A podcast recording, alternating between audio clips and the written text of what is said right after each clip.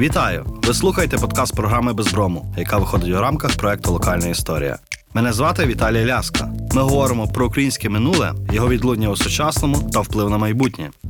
Сьогодні з нами Тетяна Водотика, історикиня, дослідниця економічної історії, підприємництва та урбанізації другої половини 19-го, початку 20-го століть. Авторка книг Простір можливостей Україна у добу заліза та пари, почесні громадяни Києва, Історія успіху, видатні українські бізнесмени 19 століття. Тетяна Водотика є шеф-редактором електронного журналу Місто Історія, культура, суспільство. Привіт, Тетяно. Дякую, Привіт. що ти з нами, не знехтувала нашим запрошенням. Так. Ми будемо сьогодні говорити про 19 століття, століття, яким ти займаєшся. І якщо говорити про якісь такі усталені стереотипи, з одного боку, що ми знаємо про 19 століття? Це є Кирило-Мефодське товариство, Емські Валуївські циркуляри, ну і все, мабуть, так. А з іншого боку, ми маємо такий типову селянську Україну, такий садок вишневий коло хати е, і все інше. Водночас ти досліджуєш і називаєш 19 століття простором можливостей для України. Яких саме можливостей? Ну, перше, дякую за запрошення. Класний проєкт локальної історії. Я шанувальниця Дякую. і журналу і проєкту. А друге, це дійсно, е, коли я навіть обирала собі тему в університеті, коли займатися е, науковою своєю діяльністю, е, то мені було трохи образливо за підприємництво. Е, Тому що на той час історіографії практично не було. Е, Були ще дуже сильними радянські стереотипи, що от буржуазія, Ну, ворожий клас, так, да, пригноблювачі, куди ж там. От була єдина праця Тамари Лазанської, і підприємництво розглядалося в контексті благодійництва, доброчинництва, дійсно в контексті жертвування на українську справу чи на якісь там мистецькі проекти. А Україна це дійсно пригноблена у віч... Селянська, у, віч... у вічній боротьбі за національне відродження, три етапи за паном Грохом. От, так, а де ж- культурний, і та, політичний. абсолютно, так, так. абсолютно. А де ж, а де ж в цьому всьому економіка було моє логічне запитання ще там на якомусь курсі. І мені от дуже хотілося і досі хочеться показати, що це все прекрасно, це все правильно. Ми мусимо вивчати національну складову розвитку України, без якої України б не було. Але економічна складова є не менш важливою. І коли я говорила про, про і продовжую говорити про простір можливостей, то мені дуже хочеться нагадати а, про те, що це українські землі, а, що під австрійською, австро-угорською імперією, що під російською, це не лише простір там народницьких гуртків, да, умовно кажучи, це є простір ведення бізнесу, це є простір для інвестицій. Це є простір для того, щоб той самий селянин, відірвавшись від садка вишневого коло хати, пішов у місто на заробіток, купив собі швейну машинку Зінгер, і його син, наприклад, вже став кравцем. Або, наприклад, він свої ці вишні зібрав, поїхав на ринок на Деміївку, продав, чи десь там на Караваєвих дачах продав, і сина відправив в гімназію вчитися. І цей син же, наприклад, став інженером. Ну так, це все гарно і можливо, але наскільки треба розуміти, що стало такою точкою неповернення? Як це почалося? Бо фактично ми маємо першу половину 19 століття. Ну, садок вишневий коло хати домінував. Абсолютно Кінець так. 19 століття зовсім інша ситуація. Що стало поворотною точкою? Абсолютно так. Ми е, дійсно маємо е, першу половину 19 століття, класичну епоху кріпосництва, але ми маємо пам'ятати, що в цей час бізнес також був. Наприклад, е, родина і родинний бізнес Яхненків та Семеренко, братів Яхненків та Семеренко. Він ще з першої половини 19 Він ще з першої половини, він фактично з кінця 18 століття, коли е, родоначальник, да, так би мовити, зумів викупити себе з кріпацтва. Але на е, середину 60-х років, 1860-х років, цей бізнес банкрутує. А точкою неповернення стали реформи 60-х, 70-х років В тім числі аграрна, так? В першу чергу аграрна, тому що вона е, з певними звичайно умовностями, але вона ліквідувала кріпосницьку систему, вона дала селянам особисту свободу і е, таким чином е, звільнила ринок робочої сили і ринок споживання. І водночас точкою неповернення стало е, рішення про масштабне будівництво залізниць. Там було звичайно кілька хвиль, кілька етапів. Спочатку, наприклад, е, користувалися домінуючою була логіка. Військової стратегії, а не економічної доцільності, але тим не менш без залізниць і без е, ліквідації кріпацтва простору можливостей могло би і не бути. Був би простір, але без можливостей. Але щоб можливість перетворилася в дію, то треба було, аби той український селянин так піднявся і кудись поїхав чи пішов. Е, Натомість, ну ми також говоримо, що українці дуже прив'язані до своєї землі, а селяни в тому часі, ну, мабуть, дуже і дуже прив'язані. Що спонукало цього селянина ну, піднятися, відірватися від тої землі? І наскільки ці речі були масштабними? Є проєкт Тимофія Бріка, мого колеги-соціолога, який вивчає саме міграції в історичній ретроспективі. Можна його почитати, послухати. Е, Цей процес, звичайно, був масштабним. І що е, мені просто важко говорити про цифри конкретні, але що спонукало відірватися, це можливість і потреба підзаробити. Е, Це можливість і потреба, наприклад, продати там якісь аграрні надлишки. А з приводу прив'язаності, то в принципі будь-який селянин, він особливо український, він прив'язаний до землі. І за другу половину 19 століття от розірвати цей зв'язок, ну принаймні в першому поколінні, да, не виходило вже поло- друге покоління звільнених селян, воно вже було менш таким. Дуже багато було є е, прикладів, в джерелах збереглося, як підприємці жаліються на найманих селян, да, які прийшли у місто підпрацювати. Мовляв, у нього почали- почалися жнива, і він плював на мій контракт з ним, а я залишився без робочих рук. Тобто про що мова? Тобто, це все ж таки ця культура вона мала певною мірою виховуватися. Вона, вона домінувала. І більш того, в традиційному селянському середовищі праця не на землі це взагалі не праця. Воно і зараз е, подекуди зберігається, що якщо, наприклад, діти з е, Києва приїздять в родини свої, да, там на якісь канікули, от, то посидіти попрацювати за комп'ютером, то це не попрацювати. Ну, зрозуміло. Так. Картоплю посади. А ото- Це справжня робота. Да. От між аграрною реформою 61-го року і побудовою перших заводів е, минуло скільки часу нам? Ой, ну це важко так сказати. Воно Тобто е, процеси запустилися через десятиліття, прак- наскільки розумію? Практично синхронні, тому що той, той самий юз це теж 60-ті роки.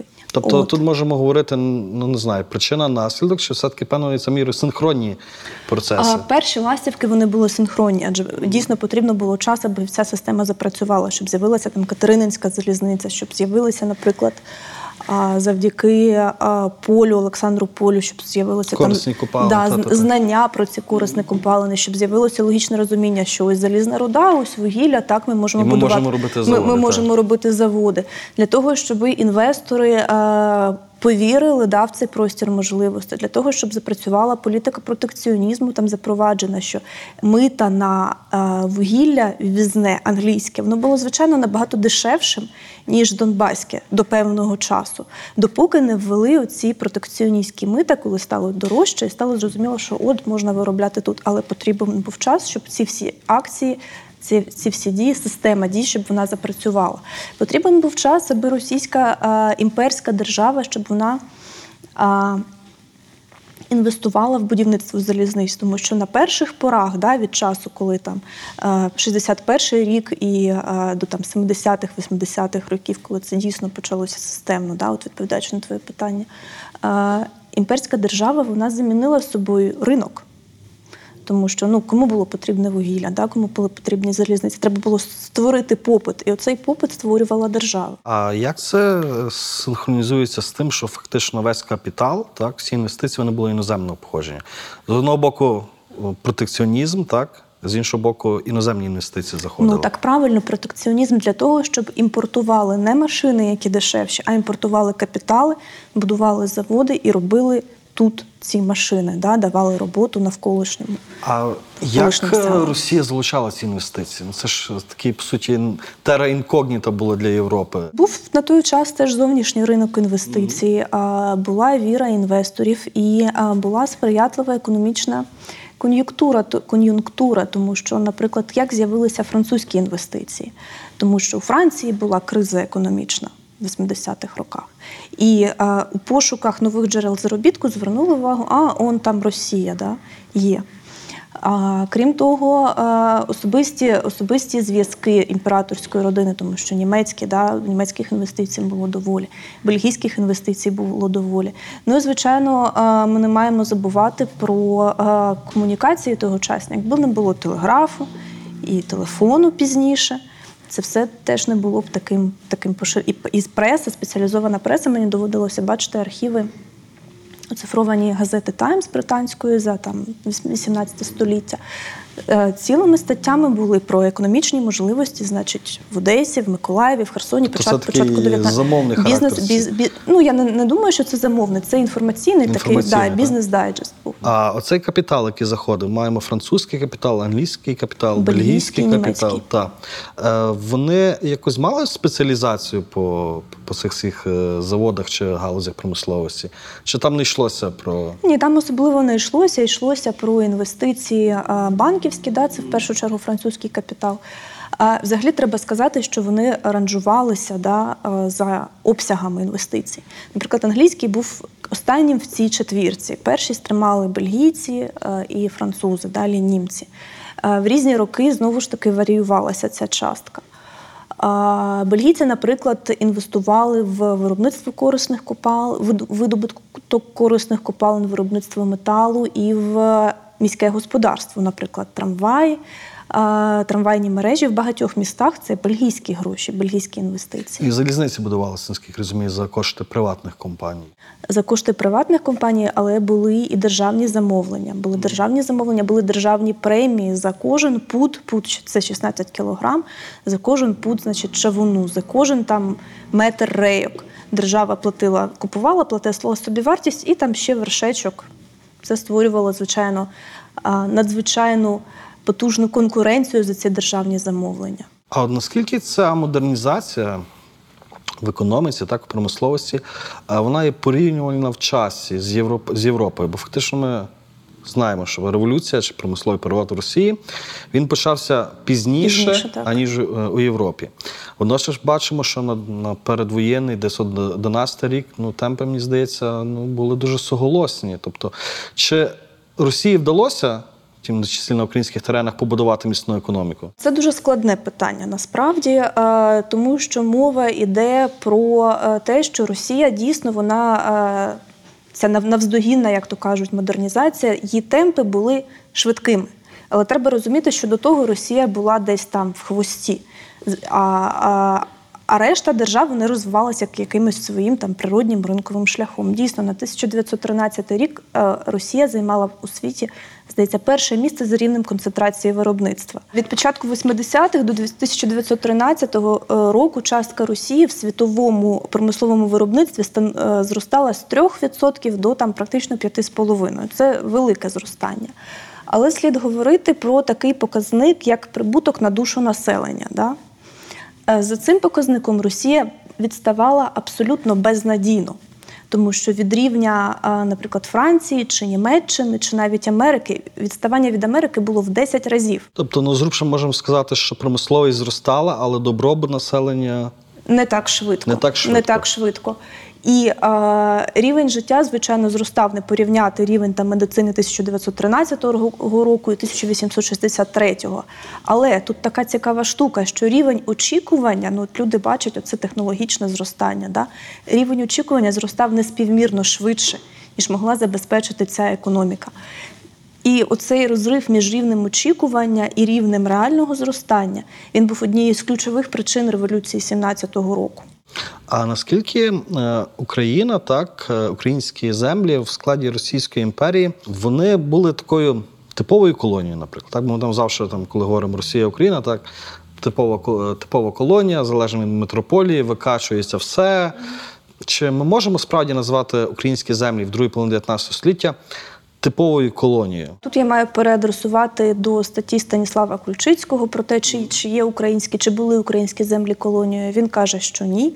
І я з ним погоджуюся, е, тому що колонії зазвичай в класичному розумінні це десь за морем, да? це, це десь не Ну, поруч, та, а, це, а це було поруч. І е, ще одна причина, вона більш ключова, що колонія вона усвідомлюється як щось окреме. Українські землі не усвідомлювались чимось окремим. Тому вони називалися не українські, дивіться, а малоросійські. А сировинний, а сировинний характер, в принципі, промисловості. Так, сировинний характер промисловості, але ж заводи будувалися високотехнологічні. Тут ми ж не вони ж не забирали руду, не везли перероблювати її на Урал. Вони не викачували вугілля, не робили з нього кокс на Уралі. Це робилося тут. Тобто певний закритий цикл був такий. Абсолютно, абсолютно. І коли говорити про той самий Донбас, то він був економічним а, локомотивом і для імперії, і для Російської імперії, і для Совєтської імперії. Ну, хоч це союзна для, для, для, для індустріалізації, так що в е, імперському виконанні, що в радянському виконанні. І Донбас був навіть уявлявся такою землею обітованою, де, е, де можна легко заробити, де направду вищі заробітки в рази, ніж на тому самому Уралі, ніж у Петербурзі. І там можна приїхати. Е, що там праця шахтаря? Да? Вона не потребувала тоді якоїсь кваліфі... лише сміливості. От поїдемо на Донбас, там грошей кури не клюють, там ми заробимо.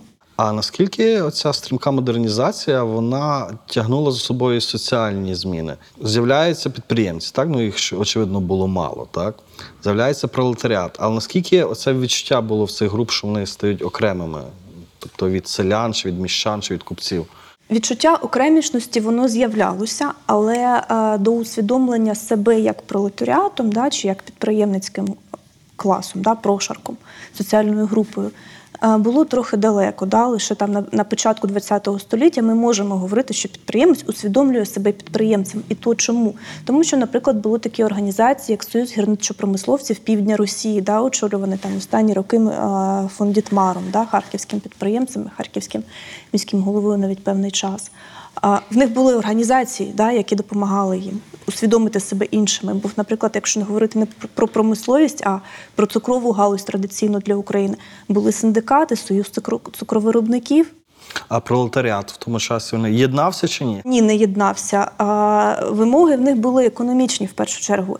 Політичні вимоги це прийшли якісь з Петербурга студенти тут лістовочки розбросали. Які, які Да, не знаходили самі, під, самі вони підґрунтя, ні. та. А, взагалі, от я ж чому говорю про селян і про покоління. Лише ті, хто там, наприклад, друг, друге вже покоління жив у місті і працював на цьому заводі, вони усвідомлювали себе окремим, да, окремим прошарком. Або е, ті, які мали спеціалізовану освіту. Професійно-технічно, як би ми зараз сказали, це вже інша справа. І знову ж таки, пролетаріат, да, наприклад, та ж Деміївка чи Солом'янка, пролетарські околиці Києва. Що це? Це садибна забудова чи Чоколівка. Да? Це, це садиба, це от садо, будиночок Садок і садок, і садок вишневий коло хати. Тут він, тут він селянин, він, він саджає капусту, а вранці він іде на завод Гретера і Криваника, і він робітник. Чи це пролетаріат? Ну, такое.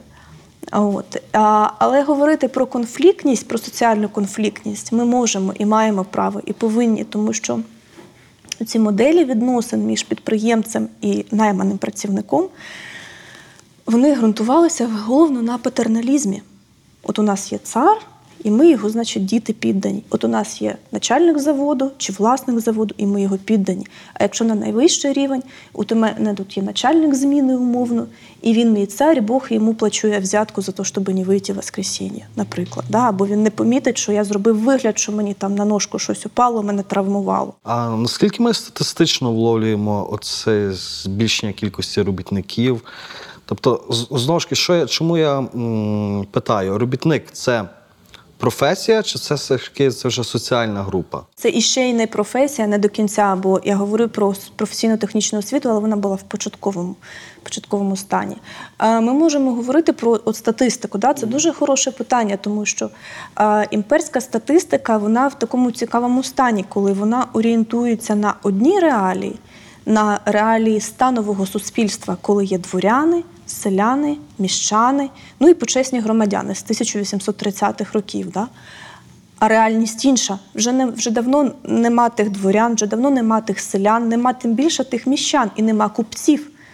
Вже е, там в То імперська статистика не встигала. не встигала. Але я маю навести приклади, коли е, між переписами, да, от статистика це е, переписи населення. Всім чудово відомий перепис 1897 року, коли е, є таблиця по заняттям, але, наприклад, зайнятий у банківській сфері це і власник банку, і клерк, і швейцар. Немає е, Нема соціальної стратифікації, навіть, розподілу, розподілу в межах. від, відповідності до засобів виробництва. Двіс- 1897 рік, я повторюсь, але є перепис міста Києва одноденний, проведений а, під, про, під керівництвом Павла Чубинського, Південно-Західний відділ Російського географічного товариства. 1872 рік, це 35 років до того, але там є ремісник-власник, ремісник, який володіє найманими робітниками, ну, який Ну, має там вже більш да. така детальна. Більш детальна є одноденні переписи міст Одеси, Москви та Петербурга, за якими власне я завжди і визначала оцю кількість підприємців. От, але їх мало. Ми не можемо говорити про масштаб країни. А з підприємці звідки виникали? За соціальним походженням вони були хто? Ми знаємо там, наприклад, селяни Карпенко Карий, так, е, його там знаменитий персонаж. Да, 100 Ось, тисяч 100 тисяч, так. Е, Звідки походили? Це були дворяни, селяни. Абсолютно, абсолютно різні е, соціальні групи. Я маю навіть сказати, що от селяни дійсно, ті ж Терещенки, вони з селян чи з міщан частково. Або, наприклад, е, ті ж е, дворяни. Да, для них для кожної групи можна говорити, було е, притаманним якесь своє підприємництво, да, бо дворяни Тобто все ж таки залежало від соціального походження. залежало від соціального походження. От я згадувала вже Фундітмара, да, харківського товариша. Він походив із дворян, із військової родини. І йому при народженні, оскільки батько був військовим, було вирішено, що він піде вчитись на військового. Ну, гаразд, він пішов вчитись на військового, але він потім він закінчив е, військовий навчальний заклад, але він пішов вчитися у гірничий інститут. І в результаті він повертається, він приїздить у Харків, відкриває свій бізнес. От е, і формує е, новий навіть прошарок. Да, його називають ну, в Росії е, пані Валерія Нардова техноеліта. Тобто ті, які е, вже мають спеціалізовану інженерну якусь Знання, е, да, освіту, і які е, базують свій, свій успіх на знаннях, на І якихось що- ін- а на що полягав бізнес Дітмара? А, Він починав з, з ремонту, а, з ремонту майс... а, господи, з, да, з, з ремонтної майстерні, а далі в нього були машинобудівні заводи. А, Знання згодилися. Абсолютно згодилися. А ті ж селяни вони займалися переважно сільським, ну, мається на увазі А, бізнесом так, сіль- пов'язаним сільським- з пов'язаним з сільським. сільським господарством, переробкою сільськогосподарських продуктів, торгівля. Чудовий приклад. А, Навіть, наприклад, могли стати професори да, університетські. Чому? Наприклад, коли їхній винахід а, ім- імплементувався в серійне виробництво. Да, чудовий приклад роялті. Да, там, е, професор Київського університету Цвіліховський, здається, він винайшов вакцину. Ну, будь ласка. Або а, якщо це лікар, то це приватна практика. Ну, приклад Пірагова не дуже вдалий, тому що відомо, що він провав багато безкоштовно. Але якби це було за гроші, він був би супербагатим. Ми зараз називаємо прізвище, так? Але що чи кого ми, ми розуміємо під терміном український підприємець?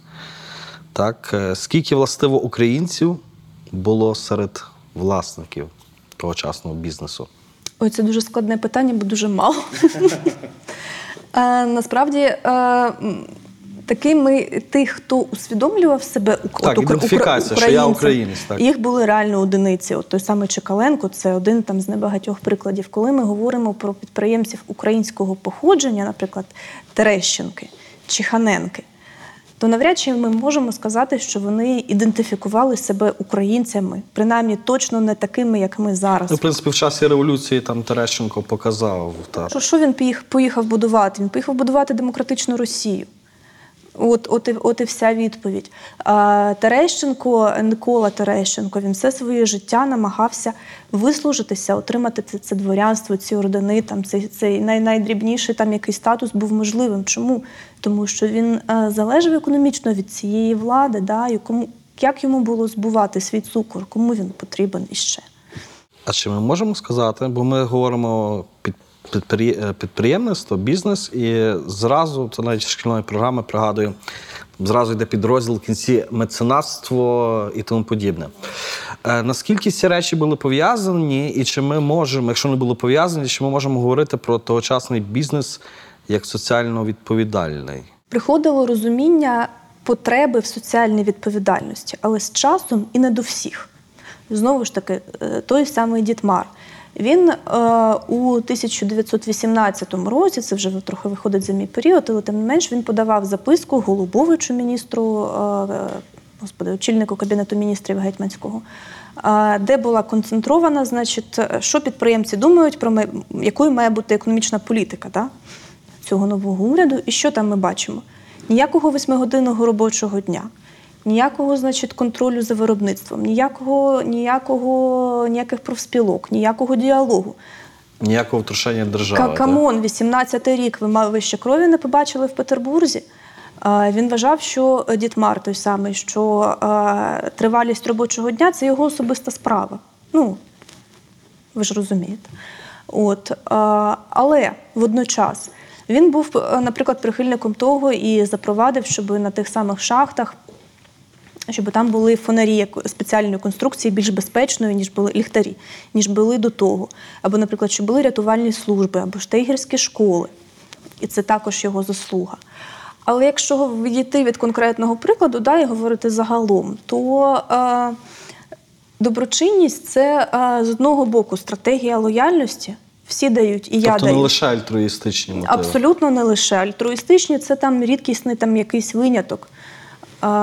Наприклад, той самий Дігтярьов, да, старообрядець, який у Києві, і вулиця Дегтярівська. Є комплекс його богоугодних закладів, де зараз, здається, Міністерство оборони розташоване. От він зі своїх релігійних переконань він не мав дітей, і він залишив весь свій фантастичний на той час спадок, типу місто Київ, для того, щоб це все побудували. Але в першу чергу це я повторюю стратегія лояльності, тому що, тому що, наприклад, імператор да, або член імператорської родини, він очолює якесь доброчинне товариство, ну бо треба з чимось да, опікуватись. А, і для того, щоб отримати, значить, аудієнцію, якийсь протекціонізм. Треба зробити якусь добру да, ну, справу. Ну, ми, ми стільки пожертвуємо, що на нас точно звернуть увагу. Да? Тобто, перша стратегія лояльності, друге це. А, дійсно, реально люди бачили, ну, підприємці бачили оці всі жахи, да? а, і вони розуміли, що, наприклад, не, е, хворий робітник це Поганий робітник. пога- погана, да, погана інвестиція. І оці всі, але ж оці всі жахи урбанізаційні, вони стали помітні не одразу. Да?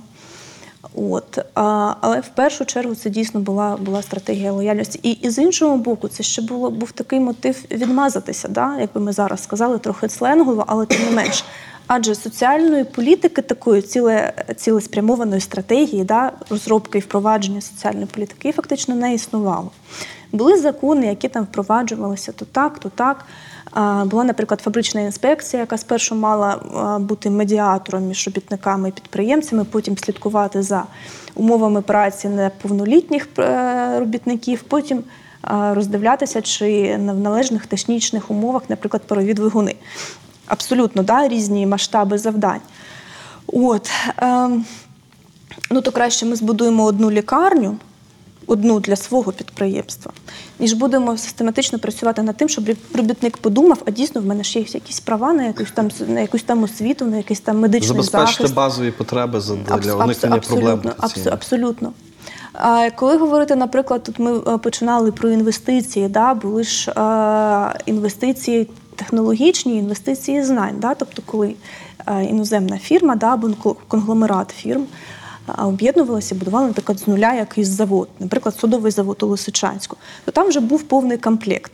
То це були західні імпортовані, так би мовити, технології і імпортоване розуміння, що да, робітника треба лікувати, а то що ж. Чим відрізняється бізнес від олігархії?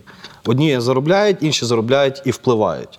Тобто, чи мав шанс тогочасний бізнес впливати на владу? І чи думав про це? Ну, на шляху, на шляху. На шляху. Але а, далі лобіювання якихось вузькокорпоративних інтересів справа не дуже йшла. Тому що все ж таки цар батюшка, да, абсолютна Ну, монархія, монархія. і це не, не, не дуже вкладалося. От спроби були, коли а, от я згадувала про записку Голубовичу від Ну, Союзу гір, гірничо-промисловців. Оце, оце була спроба впливати.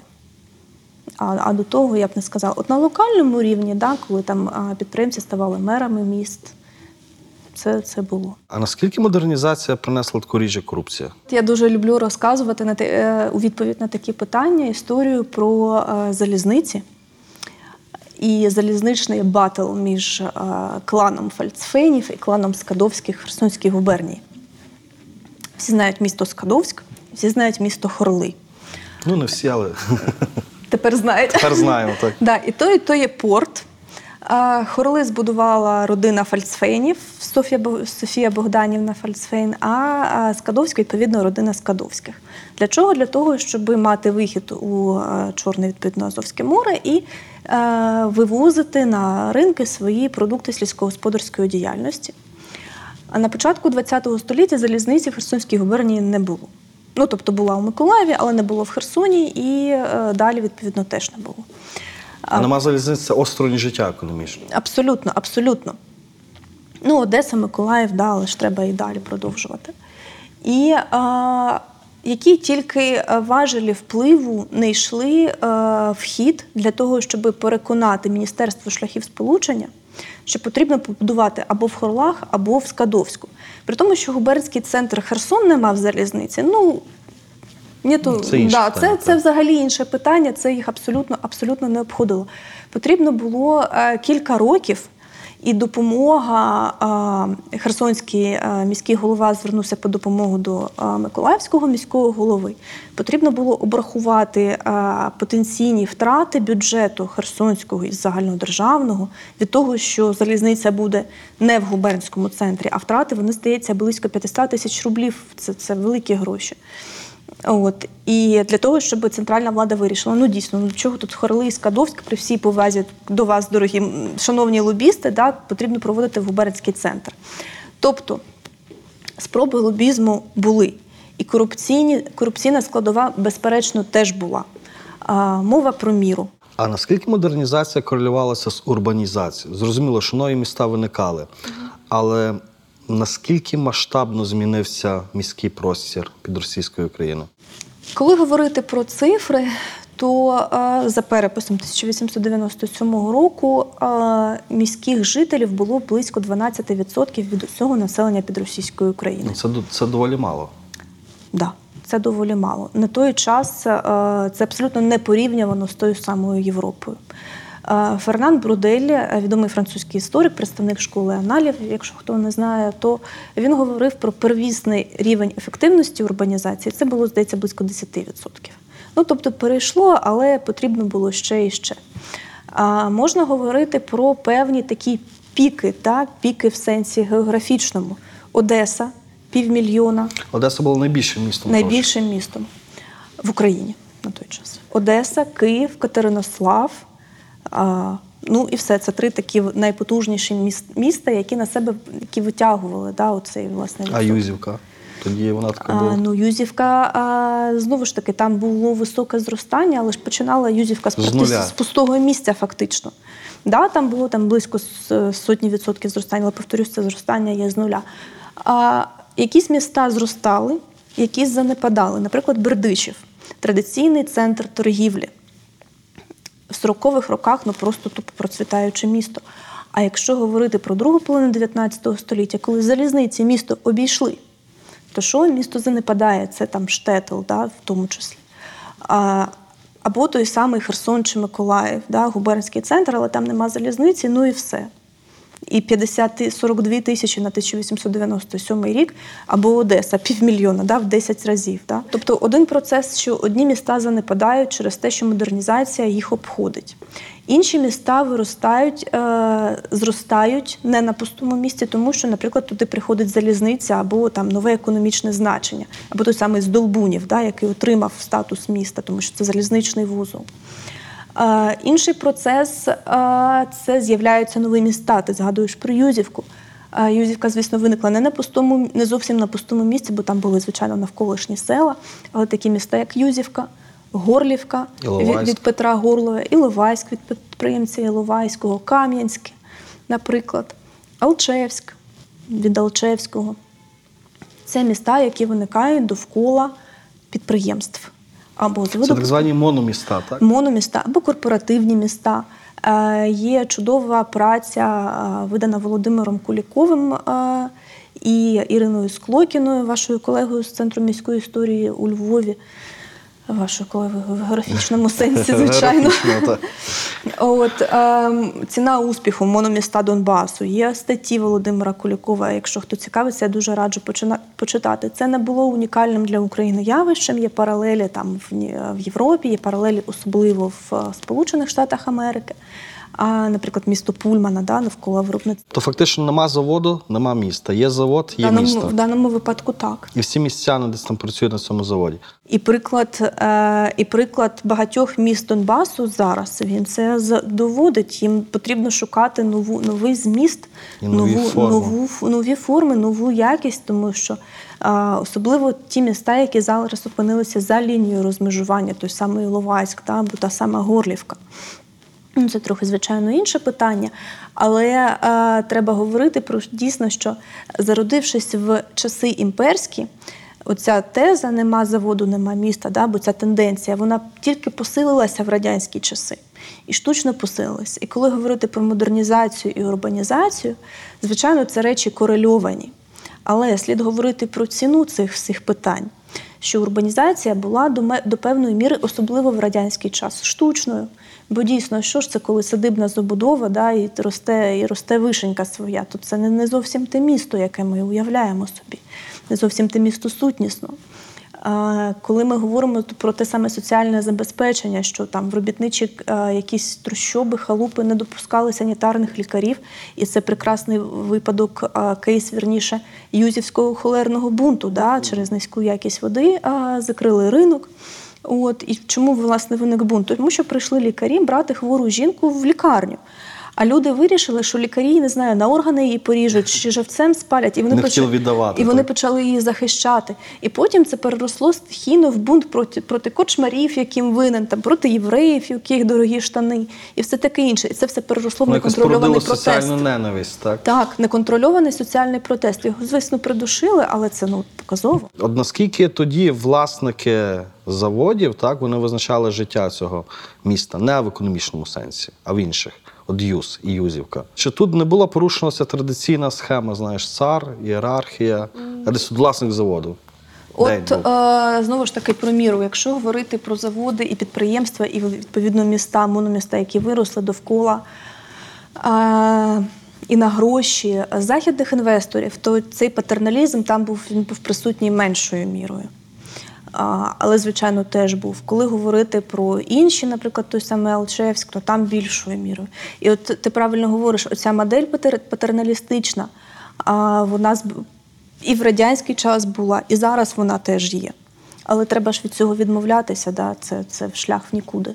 Наостанок я задам дуже можливо дивне запитання і контроверсійне. Так? От ми говоримо про другу половину 19 століття. Ми говоримо про індустріалізацію, урбанізацію цього колишнього фронтиру, дикого поля. І чи це економічне зростання Донбасу в такий своєрідний спосіб і формування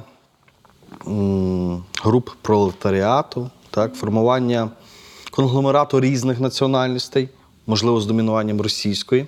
Чи не заклало воно таку своєрідну порохову бочку, з якою ми досі не можемо дати собі раду, яка вибухнула і. Ну, перше, я маю сказати, що дике поле е, це не означає, що там не було життя. Там було життя. І не лише українське, чи не і не лише імперське, там було життя кочове, да? це козацькі теж території. От. А з приводу е, етнічного компоненту, ти кажеш, до можливо домінування російського, е, то е, ти розумієш, адже там були і бельгійські майстри, да? І німецькі майстри, і німецькі кваліфіковані робітники, і, і хтось з французів. Е, Я не, я би відходила від цього етнічного знаєш, компоненту, бо так ми можемо дійти, що вибач, Галичина закінчується там, де закінчуються колядки, ніби колядкам вже навчитися не можна. І ніби росіянин не може стати українським націоналістом і носити червоне і чорне.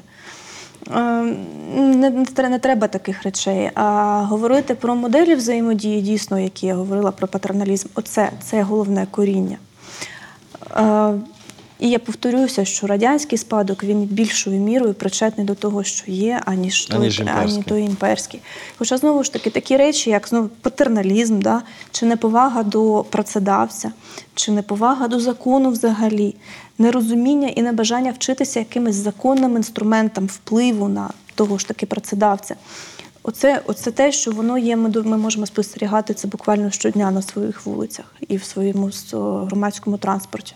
Коли хтось носить маску, а комусь вона заважає. Пише в своїй книжці, так, почесні громадяни Києва. Що це були за люди? Ну, я не можу стриматися. Я скажу, що книга стала книгою року в одній з номінацій цього року. От, але е, почесні громадяни це такий цікавий феномен, тому що це е, слово омонім, термін омонім. Тобто це одночасно і нагорода, і соціальний статус. Е, ця книжка про нагороду тих, хто отримав це почесне звання почесного громадянина Києва. Їх всього там близько 15 в цій книзі. От, і по, по всій Російській імперії близько трьох тисяч. Не так багато. Не так багато. Мізер, тобто ідея сказати. була в тому, аби е, тих, хто відзначився якоюсь там службою на користь міста, а в першу чергу добро, доброчинників, да, благодійників, а, також імператора, е, губернатора і таке інше, да, тобто тих, кому потрібно віддячувати, або там членів е, імператорської родини, їх отак от нагороджували. Наприклад, в цій книзі там є про першого мера, е, першого міського голову за новим міським положенням князя Сандонато, є двоє Терещенків, Федір та Никола. Є Пирогов, є Дігтярьов, є Чоколов. А, але немає, наприклад, бродських євреїв. А чому? Ну, бо євреї, євреям було мало місця в Російській імперії. Практично да, це упосліджена така дійсно група. От, хоча Бродські зробили ну, точно не менше, ніж Терещенки. Да? Тобто хтось заслужив, а хтось не до кінця. А коли говорити про соціальну групу, то вона з'являється в 1830 році. І е, сенс її був в тому, е, що імперська влада, імператор розуміли, що в місті міста зростають, вони зростали вже тоді. Потрібно мати якусь соціальну опору.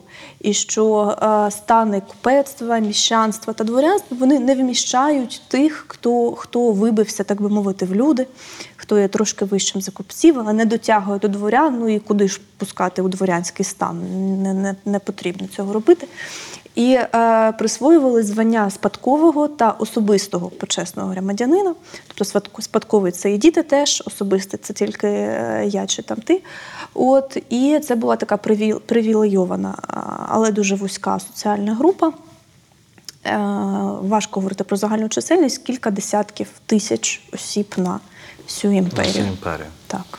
Дуже дякую за сьогоднішню розмову, бо фактично ми, ти показуєш, як селянська Україна так ставала іншою Україною. І врешті в сучасному ми маємо наслідок цієї іншої України. І це там суголосить з актуальністю, і дай Бог, щоб історики чули.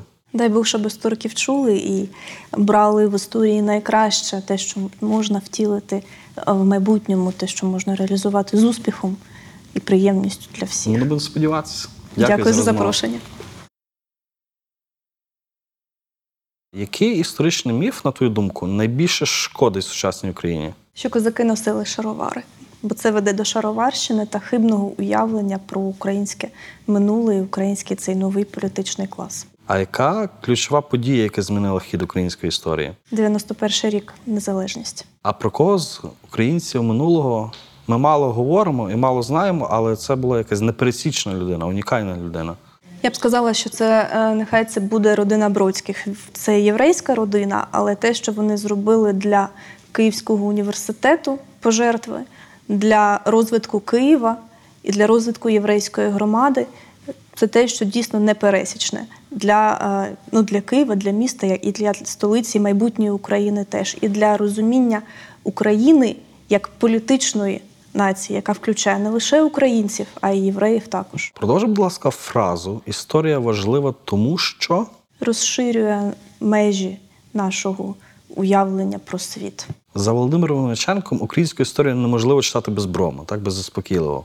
От наскільки цей стереотип нації жертви визначає наш зараз і може визначати наше майбутнє? Він сам її такою зробив частково. Але е, я маю віру в те, що цей стереотип жертви е, буде подоланий нашими дітьми також і нашим поколінням. Без цього немає майбутнього.